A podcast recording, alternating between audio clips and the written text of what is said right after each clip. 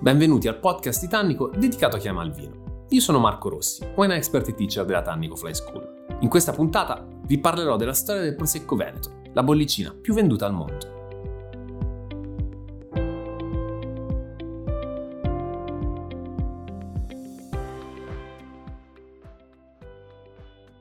Nel 2019 accade l'impensabile. L'Italia finalmente si piazza al secondo posto sulla classifica di Wine Enthusiast dei 100 migliori vini al mondo, con gli Stati Uniti al primo posto con circa 30 vini, l'Italia appunto al secondo con 17, davanti alla Francia con 16. Già questo basterebbe proprio a creare uno scalpore, infatti la selezione guidata da, da O'Keeffe finalmente ci portava quasi sul tetto del, del mondo. Ma cosa eh, ha fatto realmente Scalpore nel 2019? Il fatto che alla prima posizione mondiale dei 100 vini ci fosse effettivamente un Prosecco. Questo vuol dire che il Prosecco è il miglior vino al mondo? No, vuol dire che effettivamente quell'anno probabilmente per alcune caratteristiche quel Prosecco aveva effettivamente impressionato la critica. La differenza rispetto a uno champagne va sempre anche evidenziata, il prosecco ha bisogno semplicemente di essere freddo, non di un'occasione speciale. Anche lo champagne in realtà può essere quotidiano, però sicuramente questa immediatezza ha aiutato e non, e non poco. Stiamo parlando del rustico brut di Nino Franco. Nino Franco è un'azienda nel cuore di Valdobbiadene, quindi nella zona classica, stiamo parlando della DOCG che lavora appunto su quel territorio ma anche sulla collina di Cartizze. Ricordiamoci ovviamente che la zona del Prosecco è ampia perché riguarda quasi tutta la regione Veneto ma poi sfora addirittura nel Friuli perché il paese Prosecco effettivamente si trova in Friuli Venezia Giulia e non, e non in Veneto.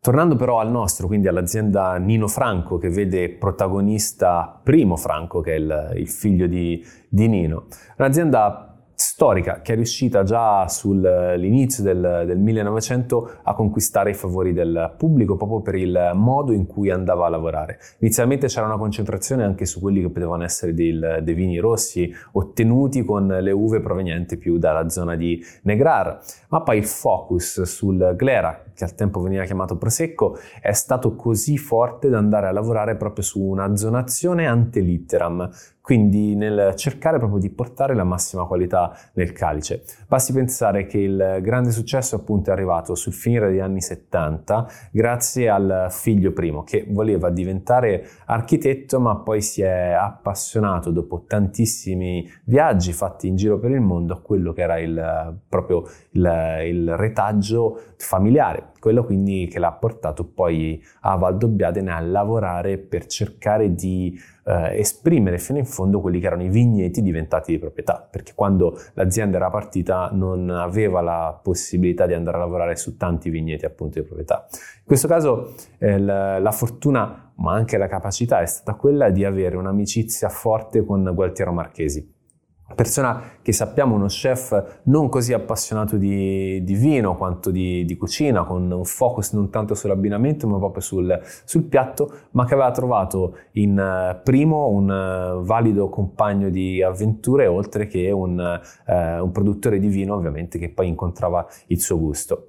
Il Prosecco prodotto da, da Primo Franco ha avuto la possibilità di affermarsi già all'inizio degli anni 80 proprio per la caratteristica significa di aver lavorato sul millesimato da monovitigno, quindi andando ancora di più ad esaltare quelle che erano le caratteristiche proprie del territorio, riportando il suo nome. Quindi il, il, l'azienda Nino Franco ha prodotto questo vino che si chiamava Primo Franco, proprio, con un dosaggio anche leggermente più alto rispetto a quello che veniva riscontrato nel gusto degli anni 60 e 70. Oggi identifichiamo appunto il prosecco con questa sensazione zuccherina abbastanza, abbastanza elevata, ma negli anni 60 e 70 il prosecco tendeva a essere sempre brut.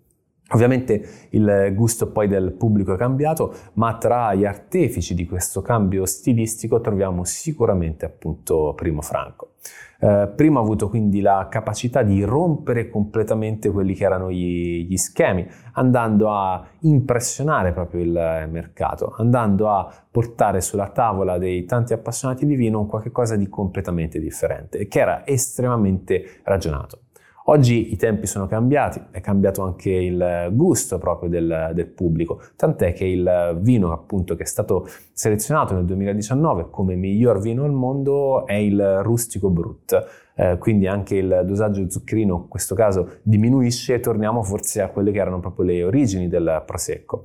La volontà però di portare un po' più di ricchezza, di andare a lavorare quindi su un'uva che è perfettamente matura, dove comunque siamo in grado di esprimere un grandissimo equilibrio anche con eh, l'acidità, una persistenza sicuramente maggiore rispetto a quella classica del prosecco, ma anche qui non è l'obiettivo principale. L'obiettivo principale non è quello di avere grandissima persistenza e grandissima complessità, nonostante, ripeto, rispetto a quelle che sono le caratteristiche classiche di questo vino, sicuramente stiamo andando nella direzione dell'abbondanza, però è proprio quello di essere immediato e piacevole quindi di poter essere estremamente spensierato. Ci sono riflessioni di altri critici di vino, tipo Stevenson, che mh, si ritengono di, ritengono di essersi eh, tenuti lontani dal prosecco per 20-25 anni, forse anche peccando di snobismo, come dicono loro, ma riscoprendolo poi in età più adulta.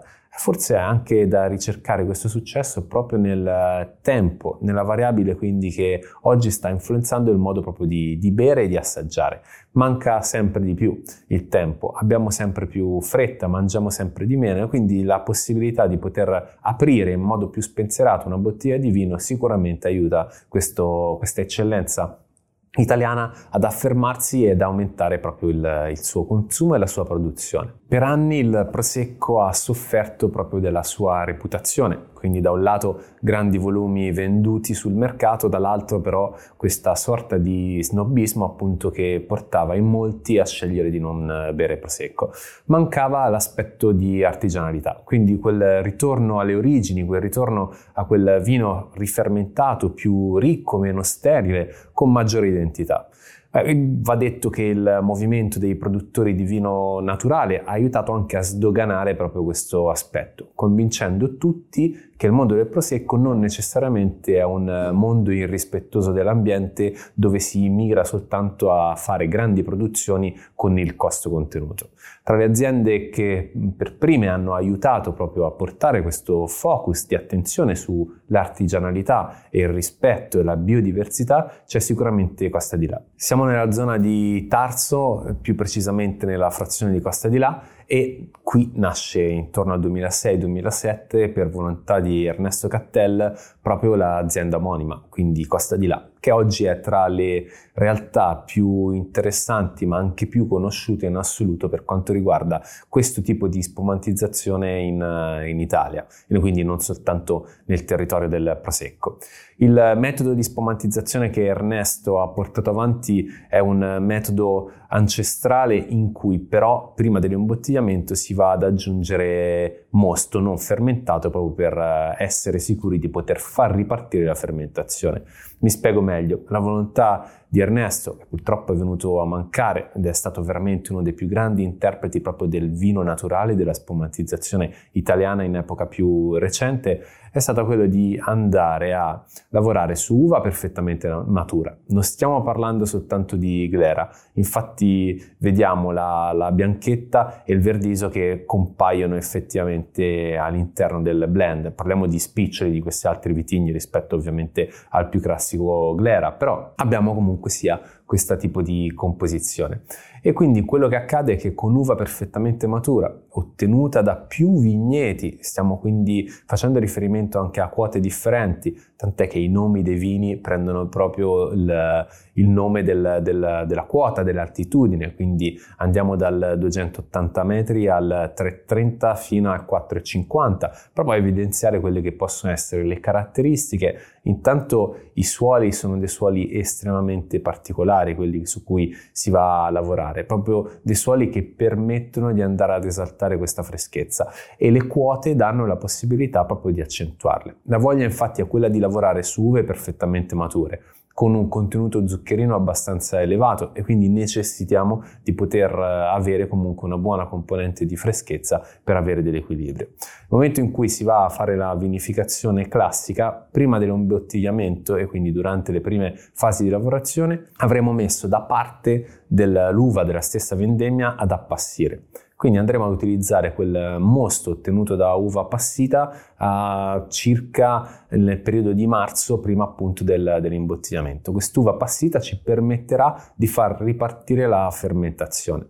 La volontà poi di Ernesto era quello anche di andare a lavorare su dei tempi di permanenza sulle fecce fini estremamente lunghi, quindi parliamo generalmente di 5-6 mesi. Quindi non possiamo banalizzare questo metodo di produzione. Oggi sono Martina Celi e Alex Della Vecchia che portano avanti quello che appunto era stato l'input di Cattel e anche di Lorenzon, perché appunto è con uh, l'amico Lorenzon che era stata creata questa, questa azienda. La, la, volontà era quella proprio di riportare le origini e Costa di là ci è riuscita alla grande, andando anche a convincere proprio per la qualità che viene espressa. È interessante anche capire come il lavoro sul, sul Pinot Noir abbia poi dato la possibilità di andare a produrre un vino come Ox, quindi che tende a essere un rosato. Ricordiamoci che quando parliamo di Prosecco Rosé parliamo della DOC e non della DOCG, Parliamo quindi del territorio nuovo e non del territorio storico legato a Valdobbiadene. Prosecco Rosé appunto riguarda il metodo Charmat classico e riguarda appunto la zona nuova, quella più pianeggiante. Qui siamo in quota, come indicano gli stessi nomi dei vini, e la volontà è proprio quella di andare ad esaltare fino in fondo una cura certosina. La, l'azienda fa parte del gruppo di Vinnatur e ha riuscito quindi anche proprio a portare avanti non soltanto l'idea del Veneto, ma l'idea che l'Italia possa andare a sviluppare un uh, lavoro di un certo tipo sul vino naturale. Agli inizi del 2000 ancora il movimento dei vignaioli naturali non era così sviluppato nel, nel nostro paese, nonostante fossero già in molti a lavorare e la forza di Ernesto è stata proprio quella di andare a fare gruppo, di andare a fare squadra, andando a convincere, andando a girare il mondo, facendo assaggiare i suoi vini e portando poi sul, sul territorio. Quindi è stato un pioniere da questo punto di vista e se oggi abbiamo tantissimi giovani produttori di vino che vanno a fare dei rifermentati con delle tecniche più ancestrali, non soltanto appunto in Veneto, lo dobbiamo probabilmente a uno dei pionieri che appunto è Ernesto.